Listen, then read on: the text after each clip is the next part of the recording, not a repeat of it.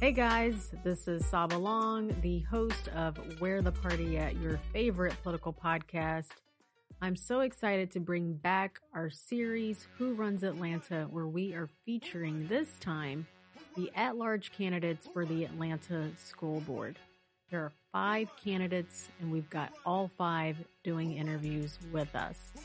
Take a listen to these interviews and make sure you make an informed choice to vote on or before November 7th.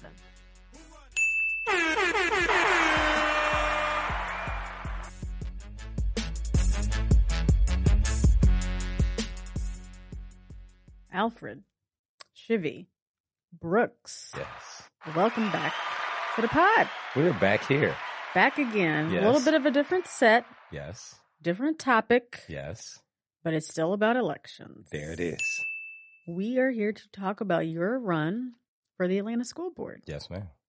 Before we do that, we always have to have a little bit different, you know, start a little bit different. Right, right, right. So we're bringing back the previous episode, the previous segment, How Atlanta Are You? Okay. But this is going to be kids edition. Come on. Okay. All right. So, where's the best place in Atlanta to take a kid?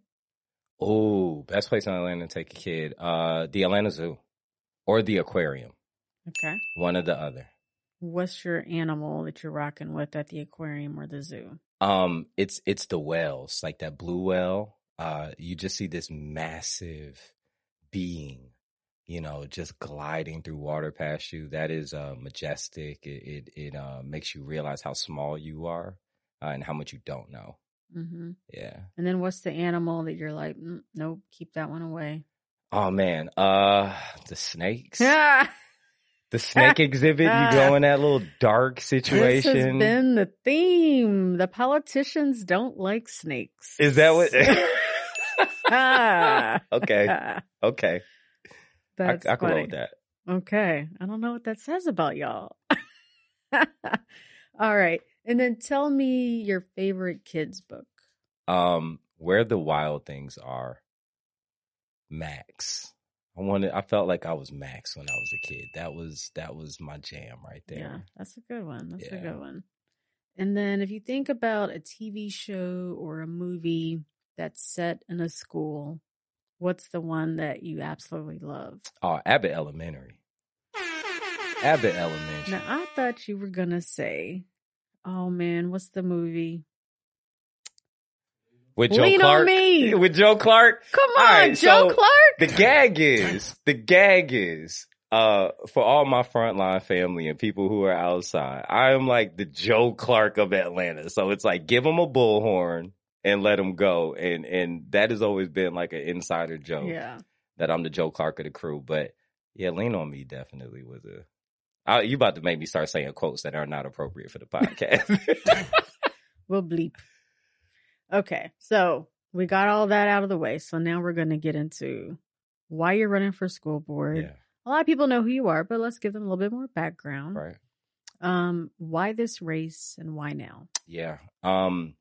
Wow. So it, it's funny because uh, when I was here the first time, uh, while I was running for council, your question was, "Why aren't you running for school board?" Right. Um. And, and the truth of the matter is that the Atlanta Public School Charter, uh, at that time until April of this year, said you could not be a active classroom teacher in any school district in Georgia and serve on the Atlanta Public School Board at the same time. Um, and, and so, you know, I've, I've heard some criticisms or people who lob suggestions that I'm just, you know, politically aspirational. But the truth is, is that I'm academically aspirational. I want to stay in the classroom. I want to continue to serve kids, which is why I ran for council at the time because it would allow me to be on council, still be in the classroom. I did not run for school board at the time because the rule wouldn't let me. Um, we lobbied uh, ever since for the last two and a half years at the state legislature uh, to get the law changed to allow active teachers to be able to serve in their classrooms while being on the board at the same time. Um, shout out to Representative Park Cannon and Senator Jason Esteves who sponsored uh, the legislation. Um, and for those that don't know, only 4% of democratically sponsored bills get passed through the state legislature. And the legis- legislation that we lobbied for and pushed for got passed. It was signed um, on the, the governor's desk uh, a couple weeks after my son passed. Um, and it was something that had had been in the works. Uh, we're running right now because as we look uh, across our school board, we have no individuals who have served in a classroom since the pandemic or after the pandemic to add that rich perspective to the board.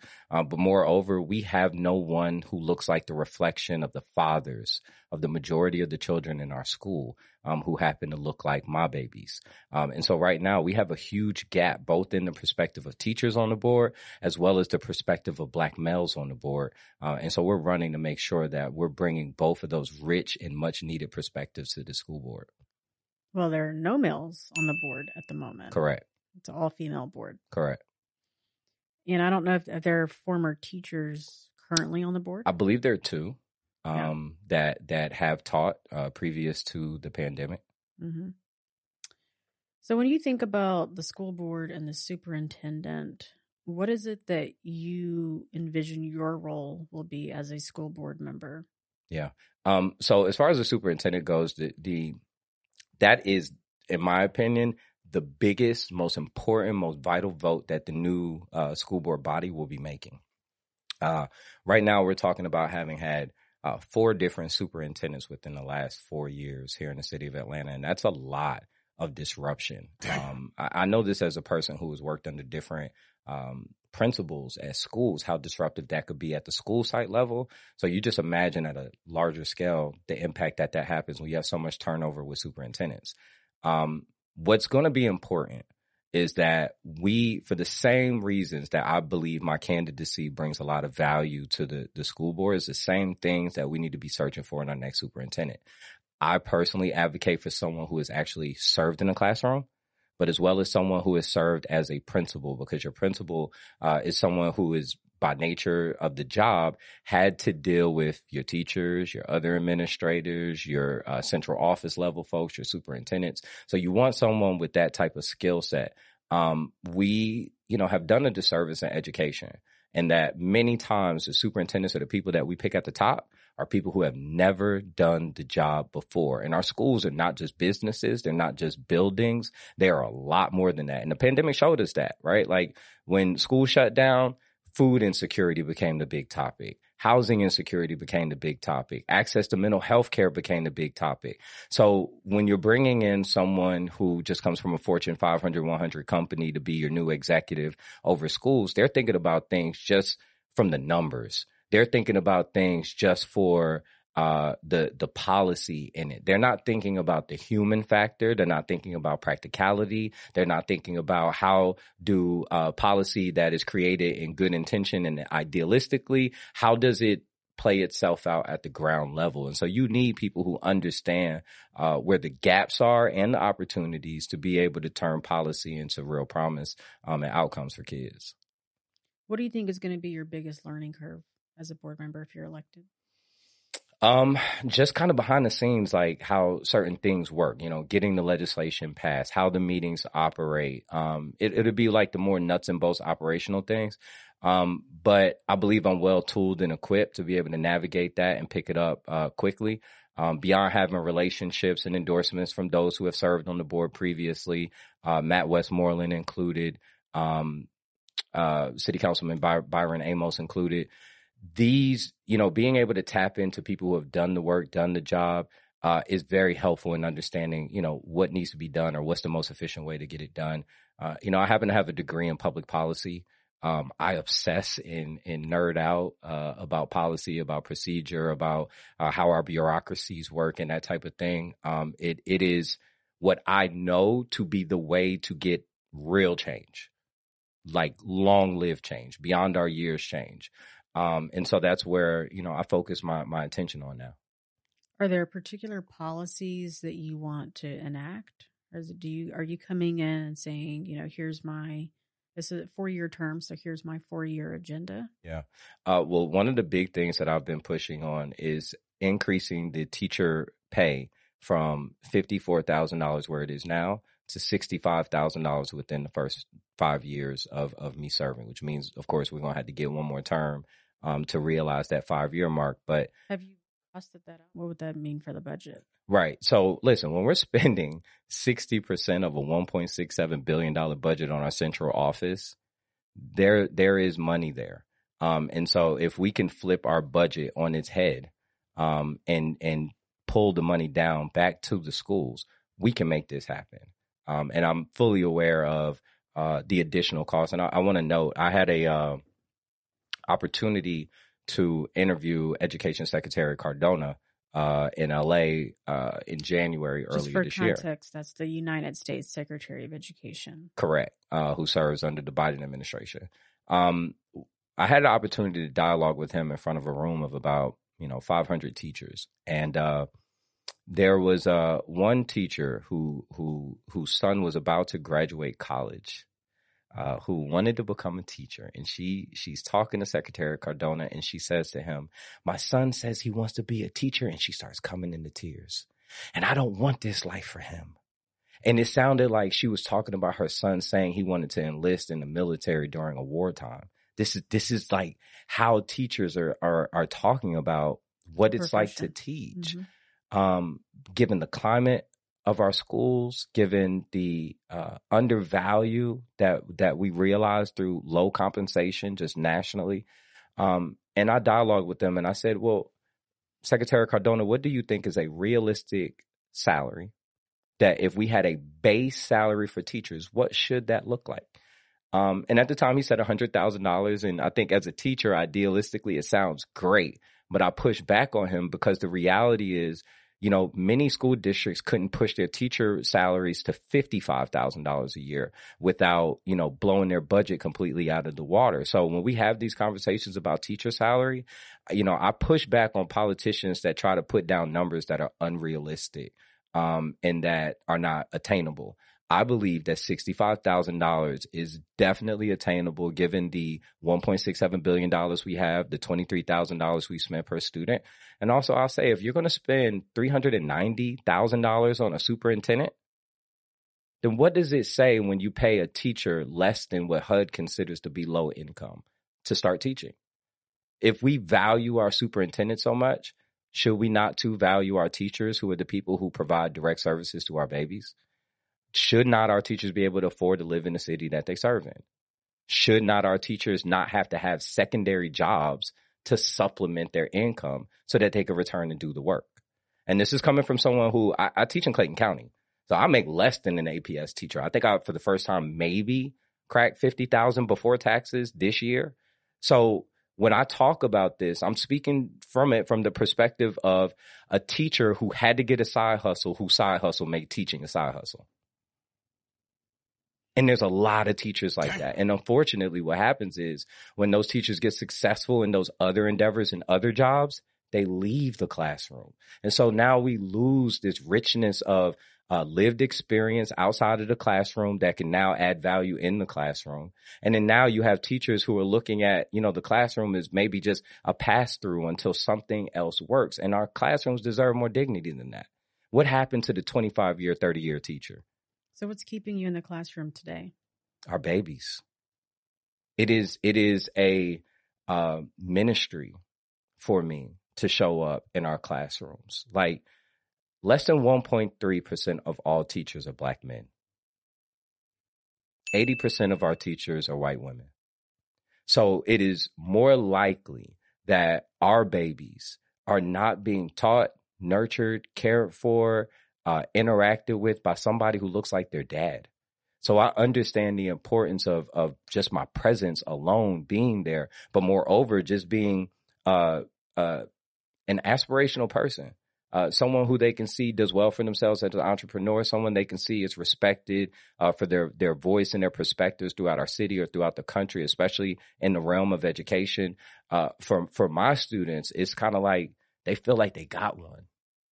They feel like they they they got uh, someone who they can touch that they also aspire to be like. Mm-hmm. Um, and too often, I, I think that the, the biggest gap for our kids, more so than it is access to resources or money, is access to networks, access to people who have access. And so I provide that opportunity for a lot of our kids in that, you know, I'm a lot of celebrities' favorite teachers, or I'm a lot of politicians' favorite teacher. Um, and so I help to bridge the gap between the kids and all the rest of the world that wants to have an impact, impact or influence, but they just don't know where the entry point is. Um, and, and so that's what it looks like to restore the village. It's just my part of it to be focused on education while everyone is focused on everything else. Okay, so you mentioned teacher pay. Yeah. Are there some other policies that you're particularly focused on? Wow. Um, yeah, I mean, whew, increasing access to advanced cl- uh, course uh, courses for kids in other schools that maybe don't have as many AP teachers available to them because maybe their school doesn't have enough students to allocate for additional teachers to give access. Um, I think we have an opportunity to be a lot more innovative in that way. Uh, for me, what that looks like is creating hybrid classes out of your advanced placement classes at some schools that may offer it um, hiring a paraprofessional to be on site with the babies who are remotely taking a class. So if you got a teacher at Midtown or North Atlanta that's offering a class that you don't have at South Atlanta or Therrell or Doug or Mays uh, or Washington, then you get the opportunity to, you know, tap in from that class hybrid. But then also what we do better than what we did during the pandemic is that we provide uh, a pay differential for the teacher teaching hybrid. So I taught hybrid during the pandemic where I had kids on Zoom and I had kids in person and I'm going in the chat and I'm commenting on Zoom and then I'm responding to the kids in person. And it was doing two jobs at one time and they didn't pay us a cent more for doing that work.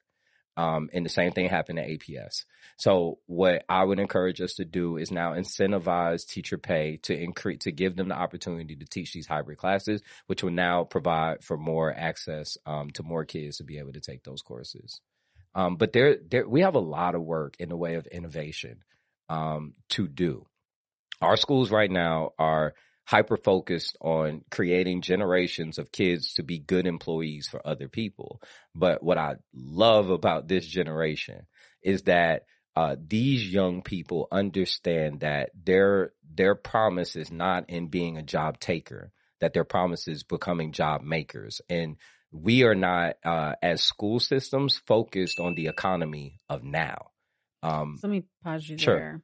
So help us understand the curriculum and how a curriculum is set. And I'm asking this because if you think about the pace of change of technology, how are the kids of today going to be equipped? If I'm in eighth grade and changes are happening, how am I equipped by the time I graduate high school? Oh for the economy of four years from now. Right. Yeah. I mean, you you have to be uh, innovative. So for for those that don't know, the school board does not set curriculum. Your superintendent does. Right. Uh, but that does not mean that as a, as a board member, you can't influence, that you can't advocate for, that you can't um, make very clear what best practices are and what type of vision you want for schools. It's the superintendent's job to see it through. Um, and I will not be that board member who is passive about uh, things like that. And we've kind of seen that in Atlanta. A lot of, um, you know, state policy comes down or what have you, and it's just a lot of passiveness um, about how people feel or whether or not they support these notions. Um, and I think we have to move away from that. We have to uh, start speaking up and speaking out about what needs to change. Um, so what I see in terms of the curriculum and where we need to be uh, more innovative is we have to prepare kids for the attention economy that we live in right now. Like the new uh, welding jobs, the new HVAC jobs of today, which by the way, we need that uh, apprenticeship opportunities and those things. We do need to bring that back as well. But also, are we teaching kids about camera work? Are we teaching kids about, um, man, how to pod, right? Like uh, I had an opportunity to to have a partnership with um, Spotify, and they have a, a, app called Soundtrap, which allows kids to uh, collaborate and do podcasts right from their phone. It's like a web based technology, and they could be in four different places and on one pod. Um, and so I bring that in my class. So instead of doing essays, they might create questions with Chat GPT, and then have the conversation on Soundtrap um, and so now they're showing what they know through a medium that they receive yeah. information in today's time. Um, whereas sometimes, you know, folks would look at something like a chat GPT and say, Oh, we don't need that in schools. Or we'll say, you know, AI is going to steal your job in the future. And the fact of the matter is, is that is a, a technologically illiterate perspective to have. Truth of the matter is that AI won't take your job. Someone who's using AI will. Right. And so if we're not even thinking about uh, coaching and educating our kids on how to use the technologies of today to make themselves more marketable and efficient, then we're missing the mark. Yeah. Let's talk a little bit about schools. You're in a public school. Yes. Is it a charter? No, I It's not a teach at. Charles Drew um, uh, School and High School in Riverdale, Clayton County, which is a traditional public school. Okay. Um, average income is twenty one thousand five hundred. Uh, our district is one hundred percent Title One. Um, so it's uh, so, what's your take on school choice, which I know is something that is continuing to be a big topic? Right. I, I just think first, like, we have to do a better job at defining and nuancing the conversation. Um, because, you know, school choice could mean private school vouchers. And that's something that I staunchly am, am opposed to. Um, but also I think, you know, then you start having a conversation about charter schools. Um, and I, I am not favorable of for profitly, uh, for profit managed charter schools. Um, in fact, my son. Can you give us an example? Just give the public Yeah. an example of a for-profit charter. Uh, Wesley Wesley International, uh, some six seven years ago, was uh, managed by a for profit company called Imagine Schools. Um, and essentially, what happens is they're kind of like real estate plays. Like this this company comes into the city, they buy land uh, where the school will be, they build up a facility for the school, then they get the charter. And then the, the charter draws money down, you know, and sometimes, unfortunately, these schools get placed next to neighborhood schools where the population is already struggling, right? Um, and so the the money gets drawn down. Um, they get a little less than your traditional schools do, and then they supplement with other monies that they get privately or through grants. Um, they also pay their teachers less, and their teachers don't have to be certified either, um, which is a whole nother conversation. But charter school teachers don't have to be certified. Correct. Correct. Uh, if the one thing you could do to improve the charter system is actually create a way for their teachers to get certified, that would help our kids a lot. But their um, you'll the school will end up having to pay um a lease on that property. So in Wesley's uh, example, they paid a million dollar per year lease for the facility that they were on. Um, parents band together and we separated the school from that for profit um, entity, Imagine Schools, and we put in a nonprofit board which had parents and community members and stakeholders. And then we actually removed the the school itself from that building. Um, and we took a lease on through APS for the Ed Cook building on Memorial Drive, uh, which cost the school ten dollars per day. And by the way, like my family, we live right behind where the school was. It was walking distance. It actually was more inconvenient uh, for my family to support the move. However, it brought over a million dollars of additional resources that can go directly to our teachers, go directly to our classrooms, and it was better uh, for the school in, in its entirety. Um, and so we supported the move uh, to do so.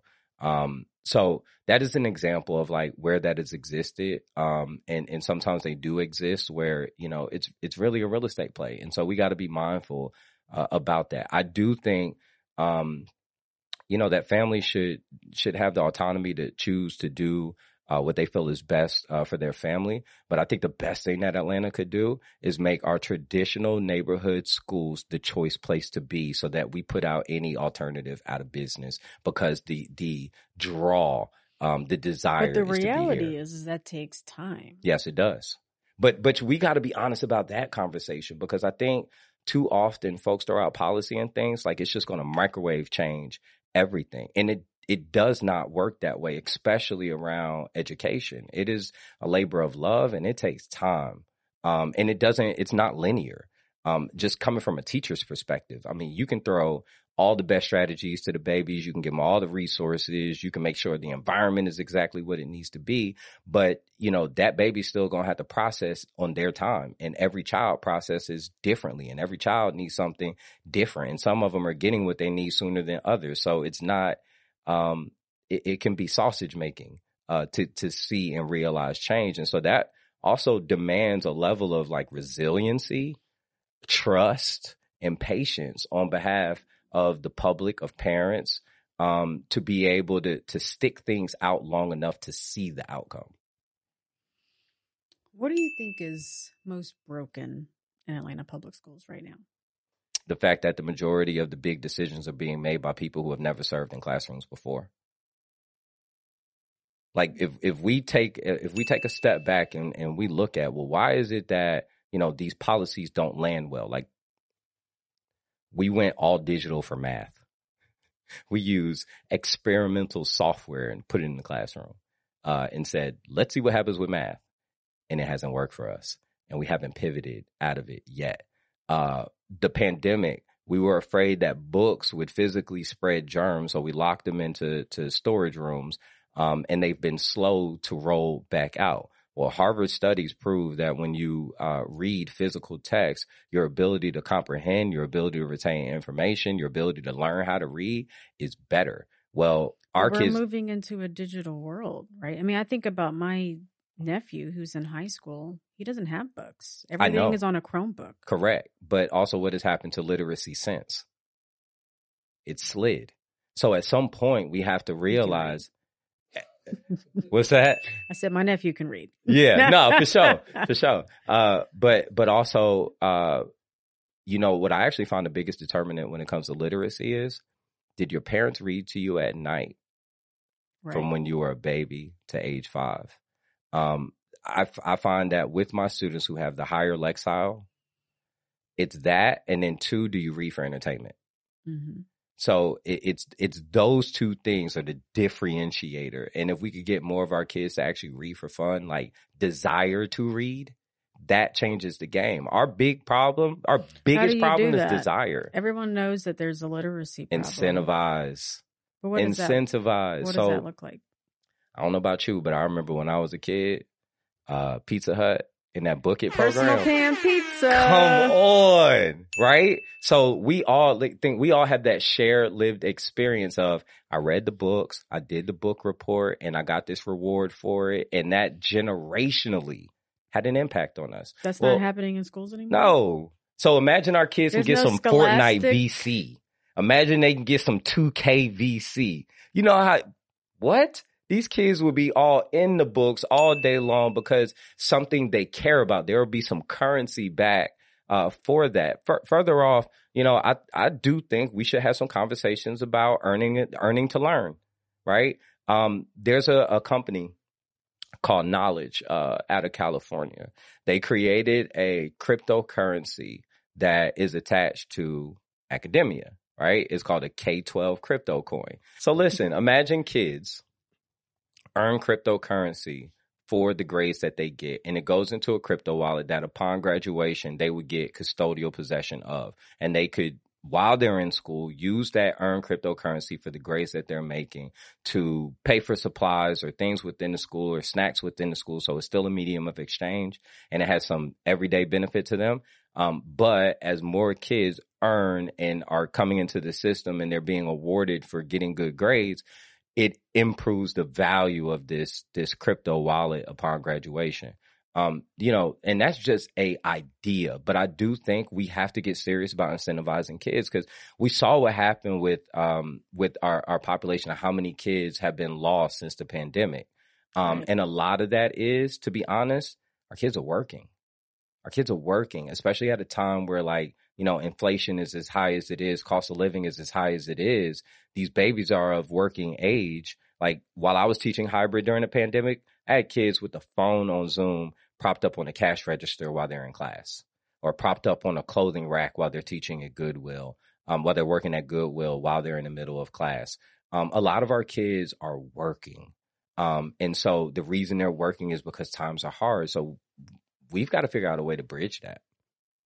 So, what's the role of the city, the state, to better support families, to better support school districts when these types of things are happening? Yeah. what would you like to see? collaboration.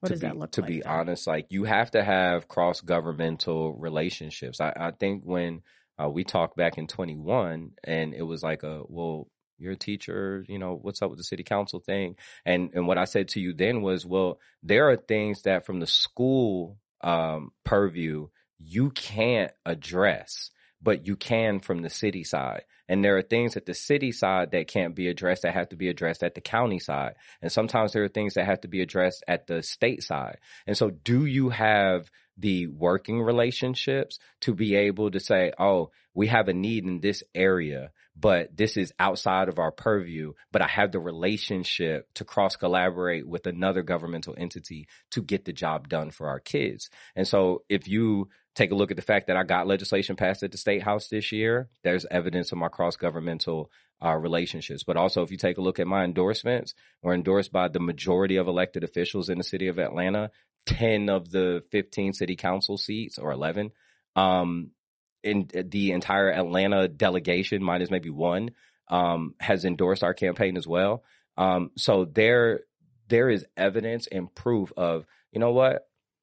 Maybe if our school board members were people we recognize, maybe if school board members were people who had relationships throughout the city, the state, the county, we would get more things done. If you don't have the relationships, you can't even start the conversation. Or you're maybe only having the conversation when you're sitting at some quarterly committee meeting. But are you having those conversations over dinner? With people are there are there specific things that you would want to lobby the state for or the county or the city? Yeah. So free access so what we need is a municipally owned 5g internet service. I talked about this two years ago i remember. but it is something that i still agree has to happen because we have a digital divide in the city of atlanta. 25% of our kids can't get online to, to high speed internet when they go home. So that's something that at the city side we're, we're going to have to address. On the county side it's easing access direct access to mental health care services. So that's something that on the health, human health services side, we're going to need our families to, to come in on. But the other thing is if we're going to tackle literacy,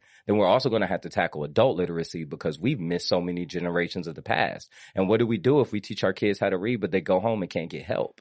So there's opportunity at the city, opportunity at the county to be able uh, to get some wraparound services around our families too, around literacy. Final question. What do you say to the person who is listening to this interview and says, well, I don't have kids in APS or my kids have aged out. Mm-hmm. Why should I care about this election? Yeah. Uh, two, two reasons. Uh, number one, if kids are not engaged in schools, they'll be engaged in streets. And so in a year and a half from now, a year from now, we're going to see all the, the city council races come up. We're going to see the mayor races come up and everybody's going to talk about crime like they do every single municipal cycle, right? But the truth is that the antidote and the remedy to crime issues is on the ballot today. Today. So I need for us to be focused and understand the long game that if you say we don't need more of this or we don't need that, right? That the reality is the thing you do need is on the ballot today. Are you engaged? So just like last time, just look right in the camera, say your name, what seat you're running for. You can make a personal appeal. You can ask folks to go to your website, whatever it is you want to do. Okay. you can rap. You funny. All right, we ready? All right. Um, in 150 years of educating babies in the city of Atlanta, we have yet to have someone serving in a classroom and serving on our school board at the same time. My name is Alfred Shivy Brooks, and I present to us the opportunity to elect Atlanta's first active classroom teacher who happens to have a degree in public policy, who happens to be someone who is very engaged in our community, who happens to be a 13 year APS parent. And I'm asking for your support. I'm asking for your vote because the voices of teachers, the voices of fathers, the voices of our community deserve to all be heard on our school board. And in this election, we can make that happen you can go to Brooks for APS, uh, to learn ways that you can support our campaign. But most importantly, I just ask you to get out and vote.